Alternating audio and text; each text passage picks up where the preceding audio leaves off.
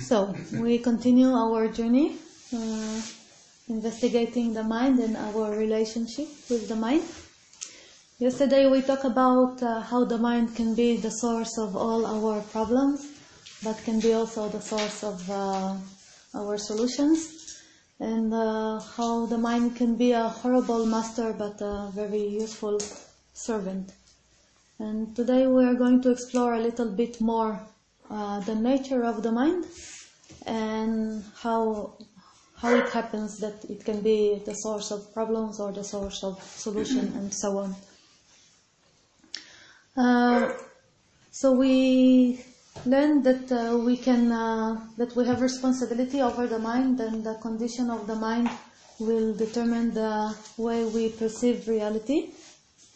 And we said that this is something they never taught us, that the connection between the state of the mind and how we perceive life. And uh, they didn't teach us because they didn't know. It's okay, not their fault. Uh, but it is a teaching that we need to, to, to receive. And also, they never taught us that uh, the mind is an instrument and that we have the responsibility to learn how to use it. Um, and we we never received the the manual of how to use the mind. And um, again, this is uh, something that uh, we should have received, but uh, they didn't know, so we didn't get it. And then there is another thing that uh, we were never taught. And uh, not only that we were never taught, we were taught the opposite. Uh, we were never taught that the mind, that we and the mind are two different things. And we were taught completely the opposite. From very young age, we were taught that we are the mind. Uh, how we were taught that? For example, uh, when they told you describe your qualities or who you are, then uh, what we describe, what they taught us to describe was qualities of the mind. So we would say, oh, I'm shy, or I'm optimistic, or I'm like this or like that, or I'm an angry person. Uh, they taught us from very young age that whatever we perceive in the mind, whatever there is in the mind, is us. And so you can see today, if you look at yourself and you just uh, describe yourself for a moment, you will see that what you are going to give as an answer is going to be all the qualities of your mind. You're going to say, I'm angry, I'm shy, I'm this or that.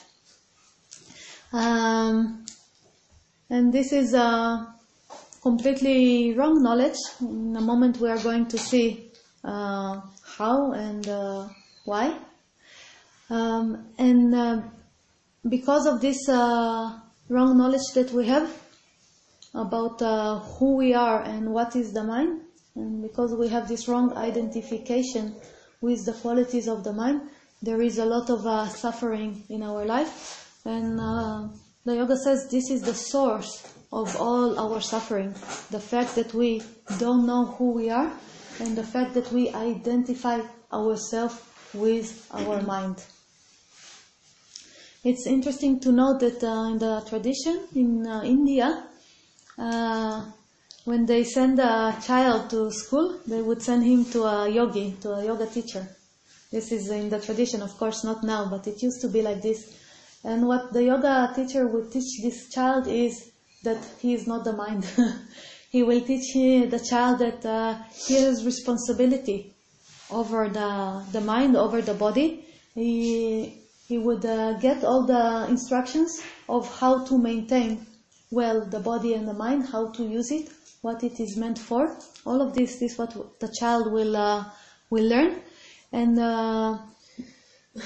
he will get all the training, and then um, at the age they would, uh, in the tradition, the child would go and live with the teacher in his house and get all the teaching and take part of the life. And then at the age of 24, when the child is already has all the knowledge that he needs about who he is and what the mind is and has established the right relationship with the mind, then this child would go back to society and uh, learn something, I don't know, something to do, and um, get married and raise children and all of this. But uh, when they already, when they went back to society, they already had all the knowledge necessary to live well, not to get confused, not to, um, they had all the abilities needed to handle the stress of uh, life. And uh, then they would uh, raise family in a very nice way. They will do all their duties to society. And then at the age of 60, they would uh, retire.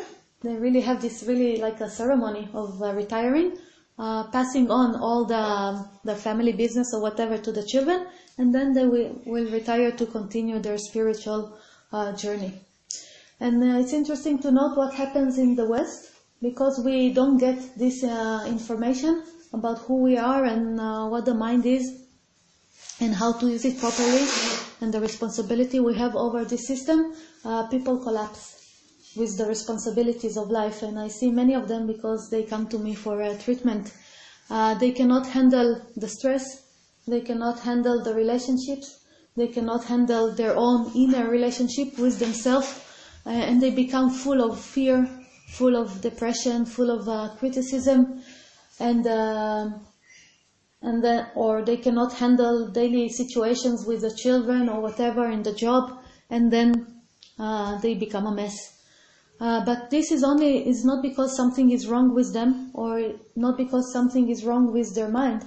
It is only because they never got the chance to receive the knowledge necessary to handle the life and the stress that comes with life. Uh, we went so far away from this uh, basic uh, truth of uh, this uh, relationship we have with the mind, or the mind being an instrument to serve us, that uh, the psychology and the psychiatry uh, world they are so afraid of the mind.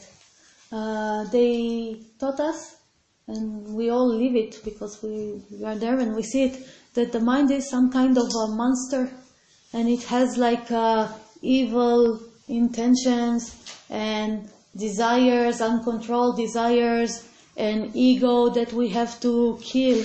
And all of this is bullshit. The mind is a wonderful, wonderful instrument, the best we have.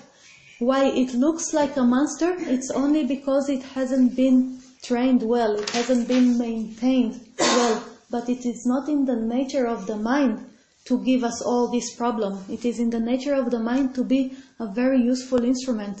And um, a simple example of, uh, you know, we can say, we can take food. And food is something that is nourishing for us.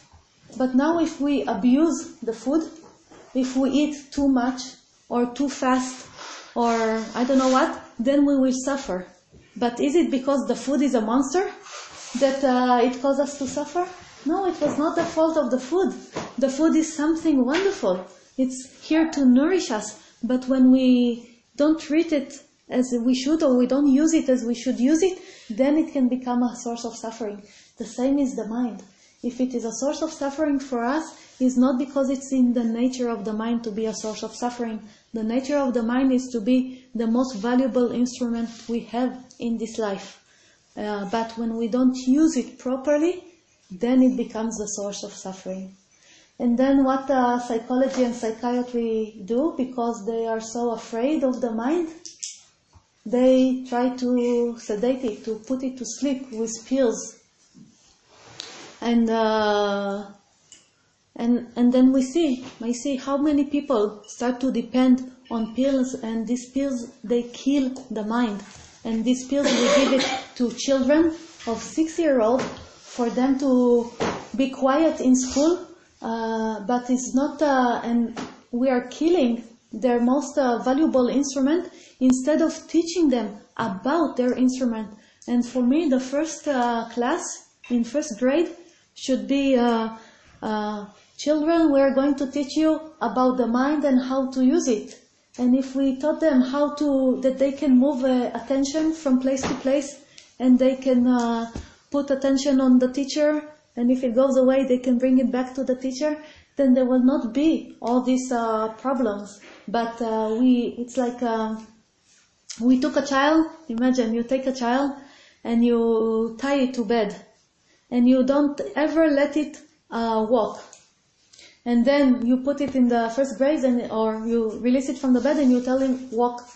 But it cannot walk because it was never given the opportunity to walk. It was never taught how to walk.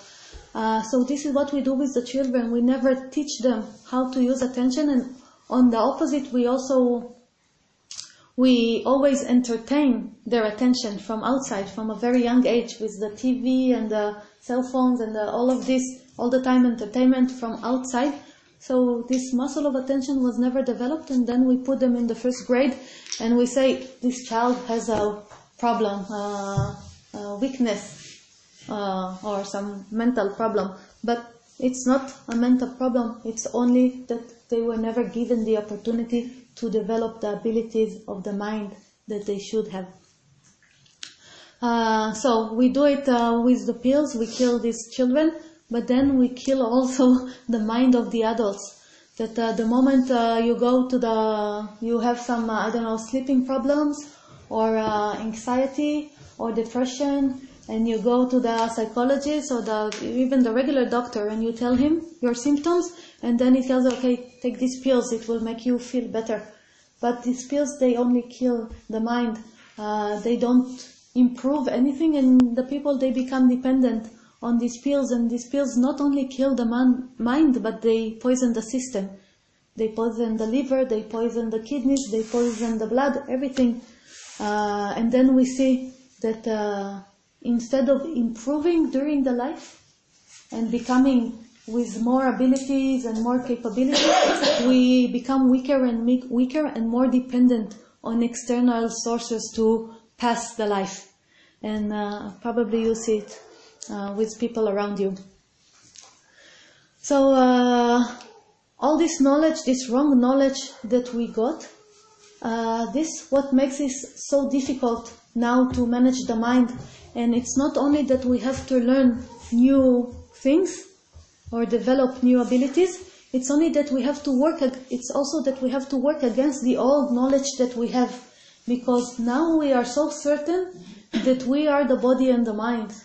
And we are so certain that whatever goes on in the mind indicates uh, our state of uh, being or indicates us. And it is, uh, we have to go uh, against this knowledge to even start to investigate something else. Uh, so many times in this process of learning, it can be a little bit uh, difficult, but the yoga is not only theoretical knowledge, it is experimental. So during this day, we are going to experiment and to check, are we really different than the mind, or who we are, and what the mind is.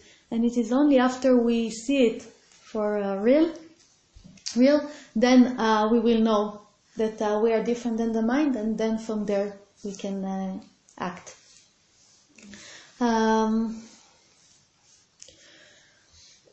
um, but um, we started this process of uh, directing the mind, and uh, I think already in this process we start to see that uh, the mind is something a little bit different than us. Because if I can move it, if I can decide to direct it towards one thing, or if I can decide to just sit and view, know, like this wide awareness, then it means I have some control over this little monster.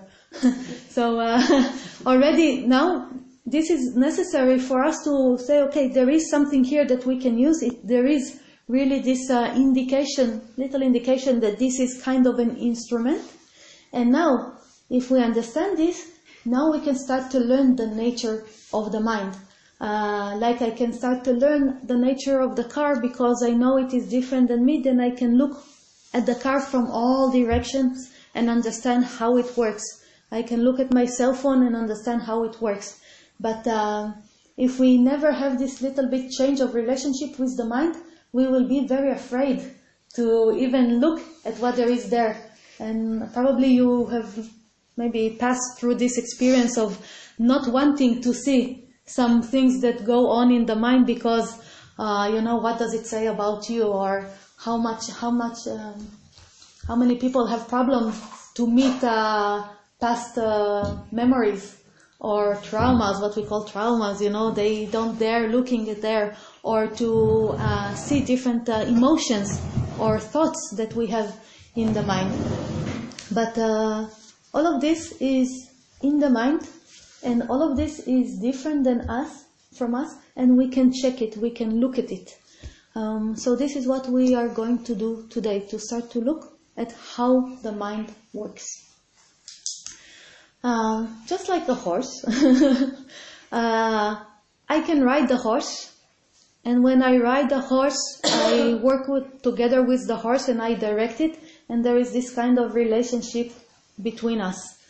But the horse has a whole uh, individual life, independent life, not connected to me. Whether I ride the horse or not, the horse exists, and it lives, and it is. Uh, it has the life of its own and its own mechanism of how it is separate than me, separated from me. The same with the mind. The mind has its own mechanism, not connected to us. It has its own way that it functions when it is let alone, just like the horse in the field. It doesn't depend on me for uh, being hungry and eating and doing all the stuff that it does. Only when I ride it, then I I am in control and I decide or, yeah, for the horse where, where it's going to go. But it has a life of its own, the same the mind. The mind has a life of its own, its own um, mechanism. And now we're going to investigate what is this mechanism. So uh, today in the practice, um, you already got the instructions to sit and to look at what there is, this wide observation, and to start to pay attention a little bit more to the um, inner world that we can perceive and a little bit of the relationship between uh, the world and our inner the outside world and the inner world. Um, so maybe you have already started to notice that um, some of the qualities, some of the characteristics of the mind. Uh, for example, one uh, very obvious characteristic of the mind is that it is always moving, that it is always changing. Have you noticed this? Mm-hmm. That it is one moment you feel great because you think you succeed in the practice, and then after a moment the knee starts to pain, and then you start to struggle a lot, and then suddenly some memory comes up and you become sad, or then you some smell from the kitchen and you start to think, oh, what's for lunch, and and then uh, this is one characteristic of the mind. It is all the time going to change. We cannot. Uh, it's all the time changing. It is in the nature of the mind to change. There is no stability of the mind in the mind. There is no one state of mind that we can uh, that we can uh, keep stable. And uh, when in our daily life, do we live like this with this knowledge about the mind? And if you check, you will see that not at all. that all of us during this life, we try to keep the mind on one state of mind and a very particular one on a nice one, on a happy one, on a satisfied one all the time, this is what we, we try to achieve in life. The good feeling, you know, and then when we reach some nice feeling, we say, oh, we have made it. We have reached the goal of our life. But then what always happens? Always it changes. You know, it's one phone call from my mother, or uh, I don't know, some exam I couldn't make, or some annoying remark from a friend or from my boss, and all this nice feeling that I had collapses in a moment. Okay? So uh, why to continue living our life trying to reach a goal that is not possible? It is not possible to stop the mind on one state. It is never going to stop, not on a happy state and not on a sad state. None of them is going to stay forever. Is not going to stay in uh, happiness and not in depression. Is not going to continue. How many times when we are in depression, we think this is going to stay forever. Not one person stayed in depression forever. It is not possible. It is a state of mind and it is going to change. But because we don't, we have never uh, told this, we never received the tools to experience this, um, we think that there is something stable in the mind. So if we go to this question, uh, do we need to tame the mind to think in directions that are uh, nice to us? or pleasant? Of course, no point in that. Because doesn't matter how many times I will train the mind to have positive thoughts, what can we know for sure? These positive thoughts, in a moment, they can change and they will change. They will never stay. Uh, so just take a moment to think of your life. How many actions you are doing to try to achieve some nice feeling and why you can never stop these actions. Hmm? Why do you have to always try the next thing? You know, you fall in love and you say, oh, now I'm, I'm satisfied. How long did it last, this satisfaction? And then you have to look for the next one. Then, okay, not this pattern, then the next one, then the next one. And all the time, the next thing that will make you feel good. So, basically, this uh, uh, search for a constant feeling of well-being uh, puts us in a, all the time in a um, endless uh, need to act because all our actions are based or are there to make us feel good. And all the time it goes away so all the time we have to act again. So we are in this endless cycle of action and feeling and action and feeling. And all the time we look for the next thing that will make us feel better you will never find it. You will find it for a temporary period yeah. For some time i can feel nice but in a moment no it's like the like the dinner here it's wonderful. But then when we eat too much in a moment it uh, goes to oh i have eaten too much again. You know, so it, I was feeling wonderful five minutes ago, and now I feel horrible. Uh, so this will always be, and I invite you to start to see these uh, changes, and we're going to see it also, of course, in the practice for live, for real, because we have to have this uh, insight from our own experience, not just because I'm talking all this stuff here. So, uh, one thing of the mind is that is always going to change and we can never hold something constant there. And then when we look further into the, we can say, automatic function of the mind or its independent way of how it functions, uh, it has a very nice, very simple but sophisticated uh, mechanism. Uh, when let alone, the mind has a responsibility to maintain the life of this creature, of this human being. It's like the headquarters, and it is there to maintain the life. And to maintain the life, it has very simple mechanism that says, whatever mm, the mind identifies and then identifies as supporting the system, the life of the system, doesn't matter if it's the physical life or the emotional life, but whatever it identifies as supporting the system, it will always try to get. Always, always. And then whatever the mind identifies as being harmful for the system, whether it is harmful for the body or the emotional or mental um, system, it will try to avoid. And then you can see it very clearly in your life. For example, uh, if you think uh, Apple is good for your uh, system, is supporting your life, you will always try to achieve to get an apple. It doesn't mean that you will eat apples all the time, but when you will see an apple, the mind will automatically reach for it because it uh, it supports your system. How is this movement or um, towards the apple uh, how does it happen? When uh, you see an apple, there is a feeling of expansion inside of you, or the, the system expands. When the system expands, it expands, we can say all over, the, the physical and the mental, everything is uh, expand, expands. We can, we will uh, check it also in our practice.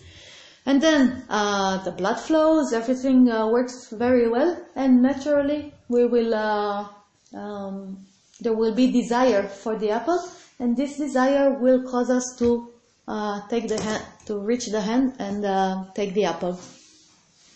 And then, if there is something that we identify as maybe harmful for the system, for example, a snake, most of us have the idea that a snake is dangerous and can hurt us.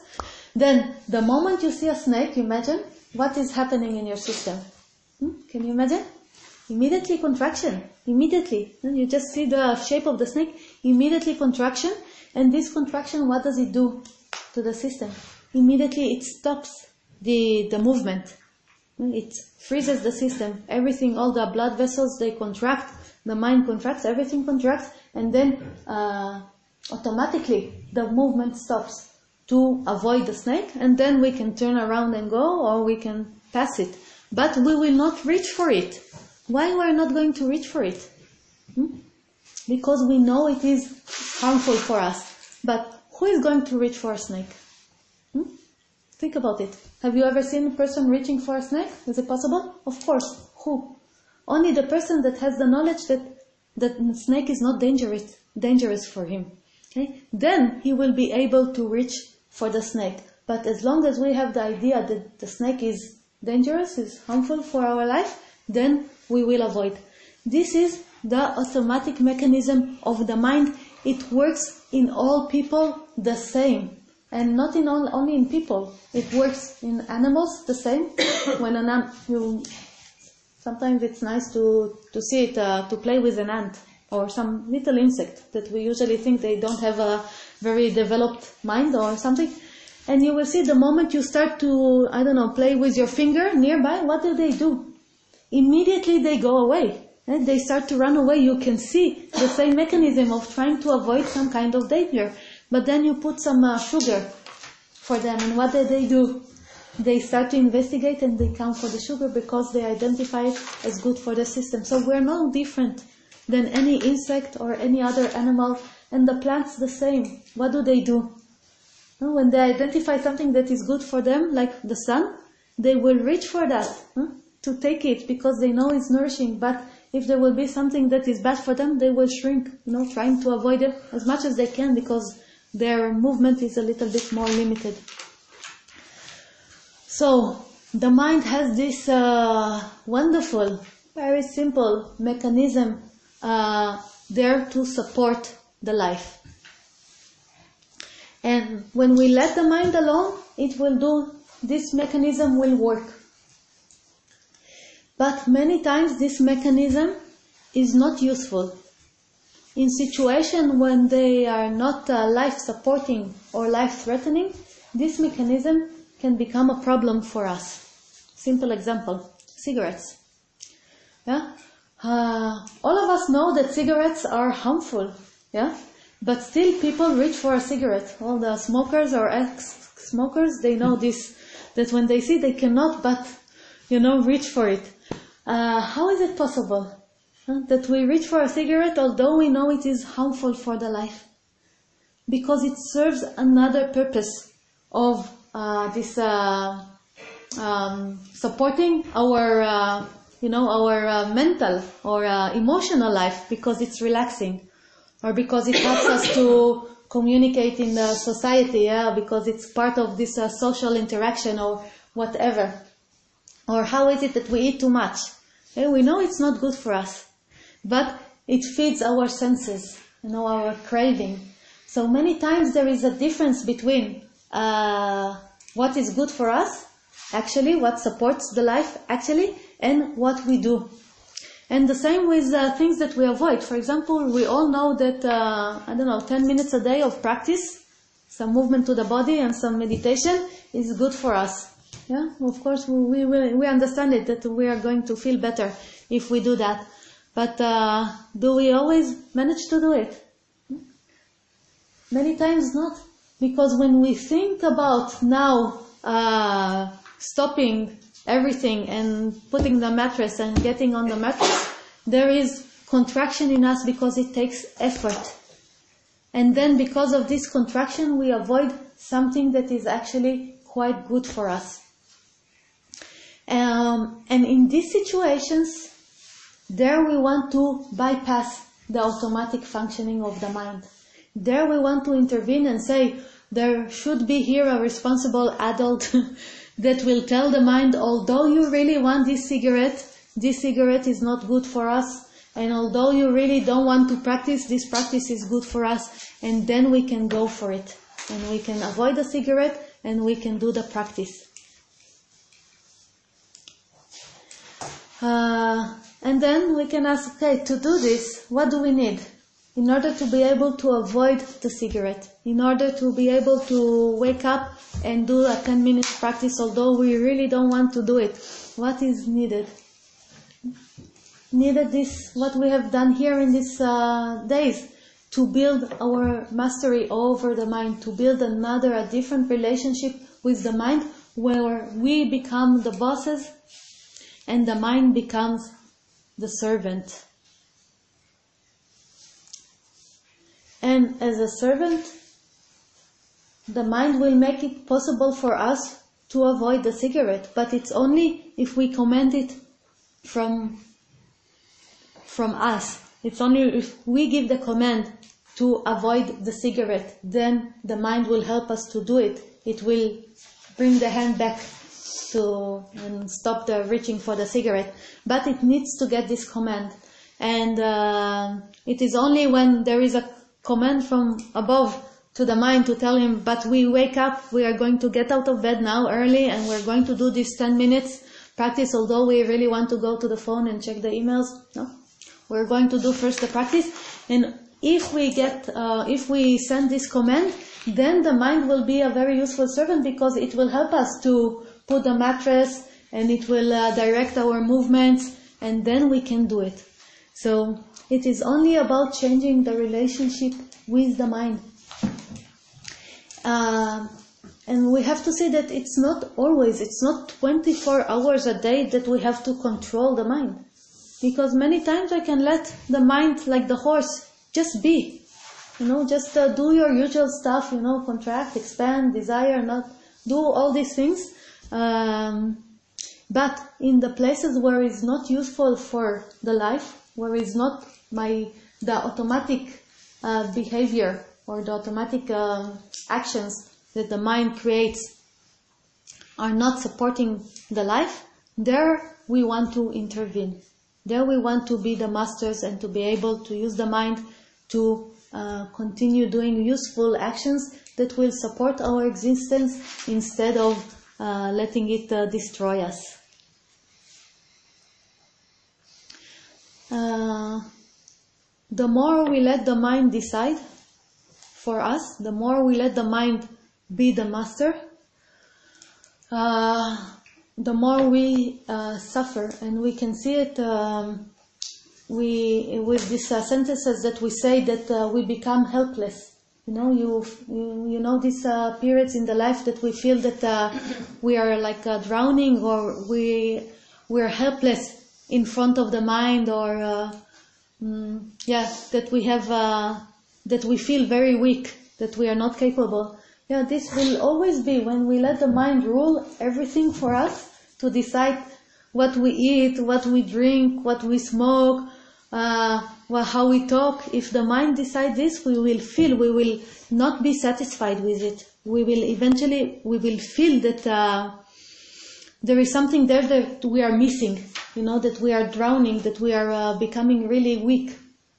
And I hear it from many people, and always when they tell me the story of their life, they will see that all their life is uh, decided by the mind. And of course they will feel like this. But then it's only a matter of training very simple training to change the relationship. And the moment we change the relationship, the, then we will feel the strength. We will feel what we really can do. We can really become the masters of the mind, and the mind can be can really become a very useful tool for us. Um, so, the mechanism, the natural mechanism of the mind. Um, um, of this um, supporting the life automatically, but we have to see that really it supports the life and doesn't harm it. There is another very interesting thing about the mind. the mind makes noise, noises when it works. like anything else, you know, our body makes noises when it works. Uh, the horse makes noises, the engine of the car makes noises. Okay, it's part of the things. When things work, the kitchen makes noises. It only means the things are alive.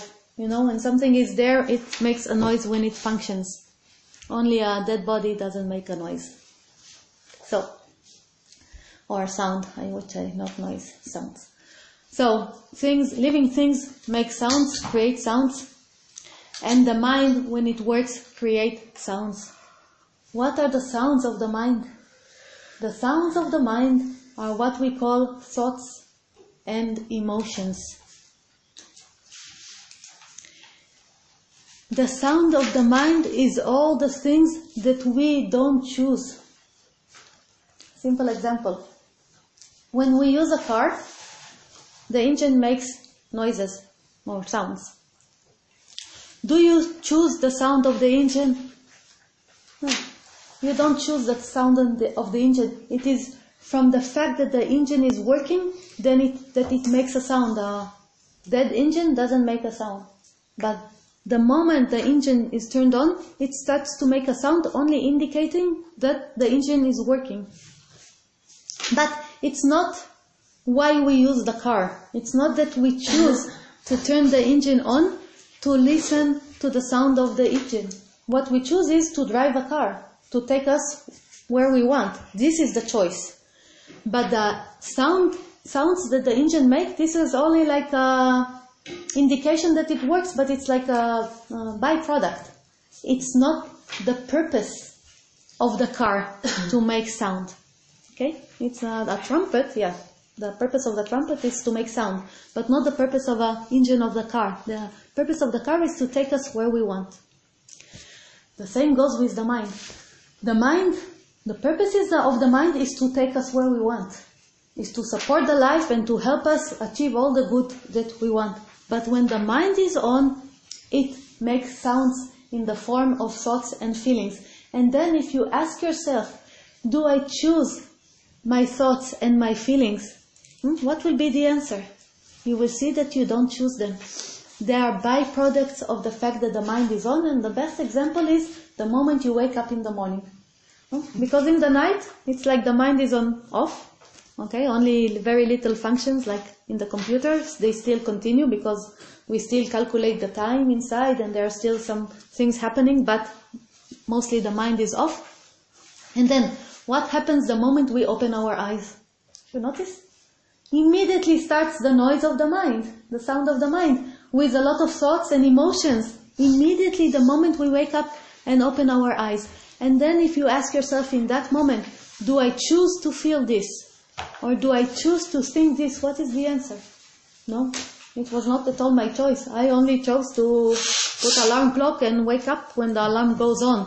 But all this racing of the thoughts in the morning, I don't choose them. I don't choose the, the content of the thoughts or the content of the feelings. I don't choose to wake up depressed or to think, oh, what's the purpose of another day or I don't, whatever it is that we have in the morning.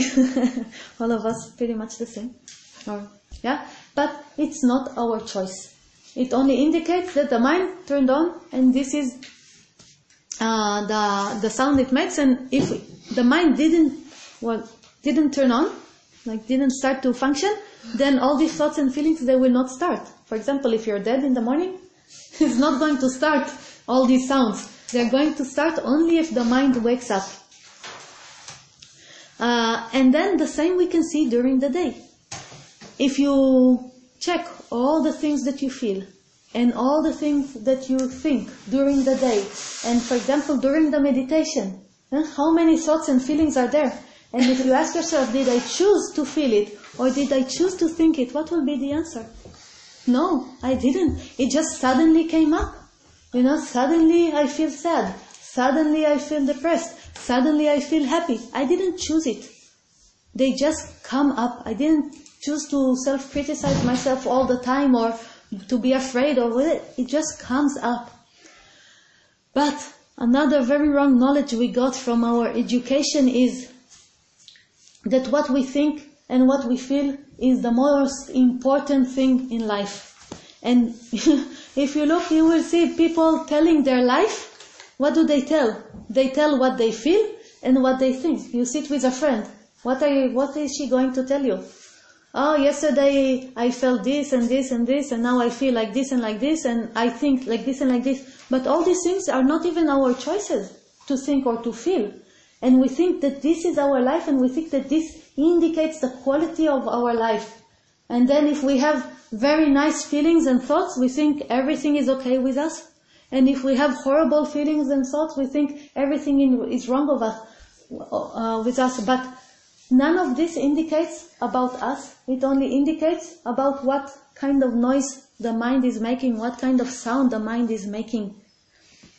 Uh, many times when I say this to people, they become very defensive with the thoughts and the feelings because we appreciate them so much. But when we check, we will see they are only byproducts. There are nothing in them to indicate the quality of your life. You want something to indicate the quality of your life? Is the condition of your body. This will determine the quality of your life, not what you think of your body, but what it can do. If it can reach and take something, or you can bend, or you can run, or you can walk, this will indicate the quality of your life, but not what you think of your body. Uh, the quality of your life will be determined by the quality of your mind, how you can use it. And, and if you can use it well to to achieve, to do the actions that you want, this will determine the quality of your life. If you are free to act in the world, this will determine the quality of your life. But what you think about yourself or about others, or what you feel during the process, is completely, completely not important.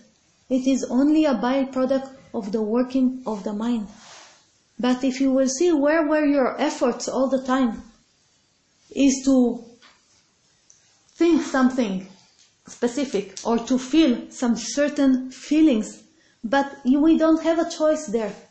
What we feel and what we think is a result of all our past experiences. For example, you see a dog. What are you going to feel? Huh? About the dog.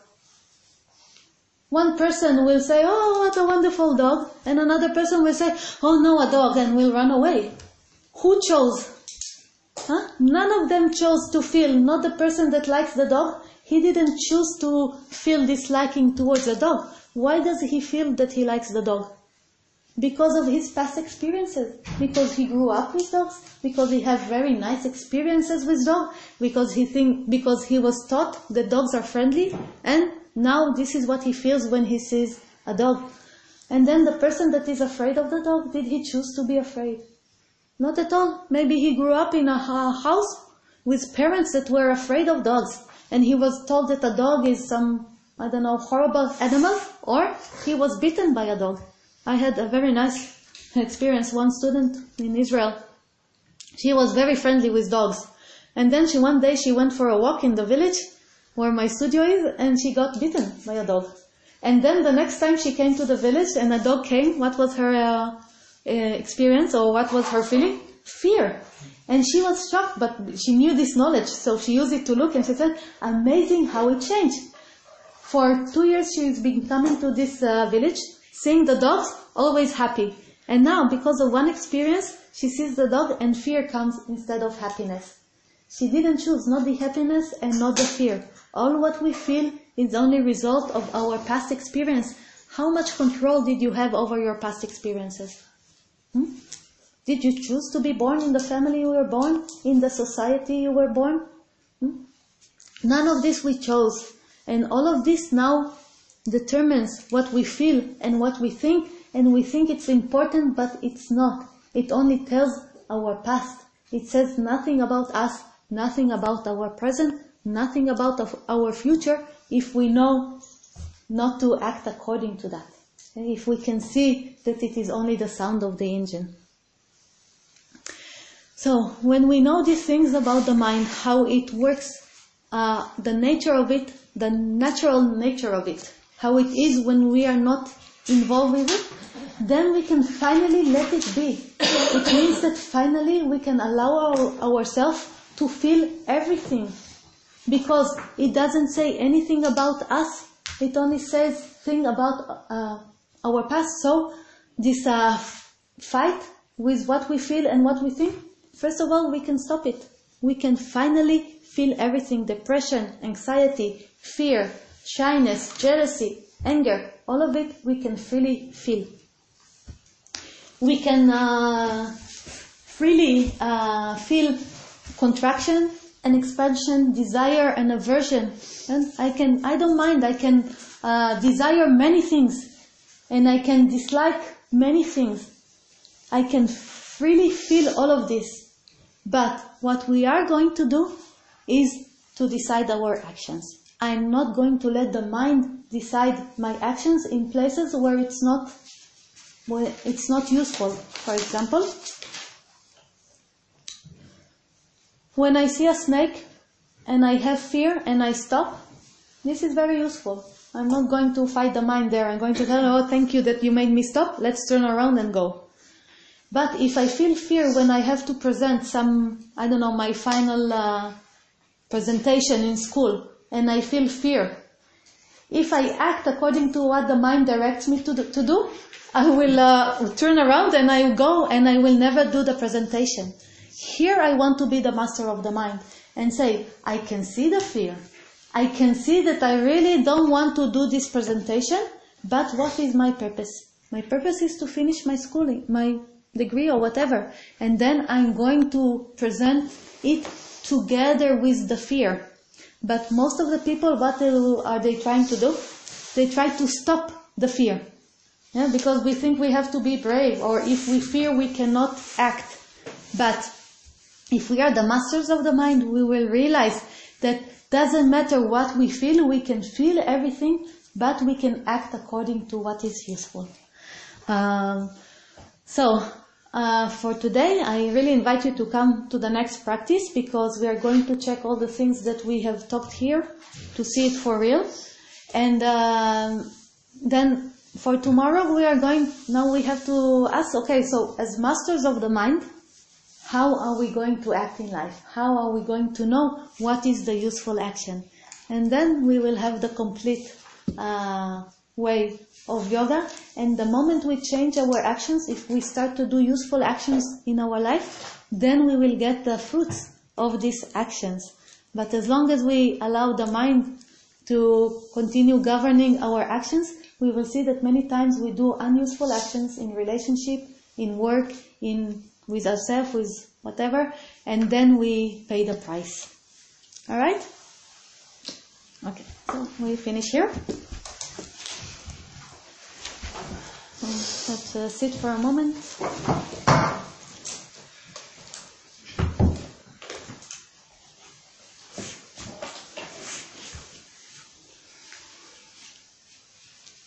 So first, let um, let's make a little mental note to during the day to watch the mind and this mechanism of the mind, how it always wants something and there is expansion and then it wants it and to get it and then when there is contraction, immediately it wants to avoid and try to see it during the day. So make a little note, mental note to watch it. And then we can bring our palms together. And we can say thank you for the pleasure of practicing and studying together and may the result of this talk be for the benefit of all creation. Thank you.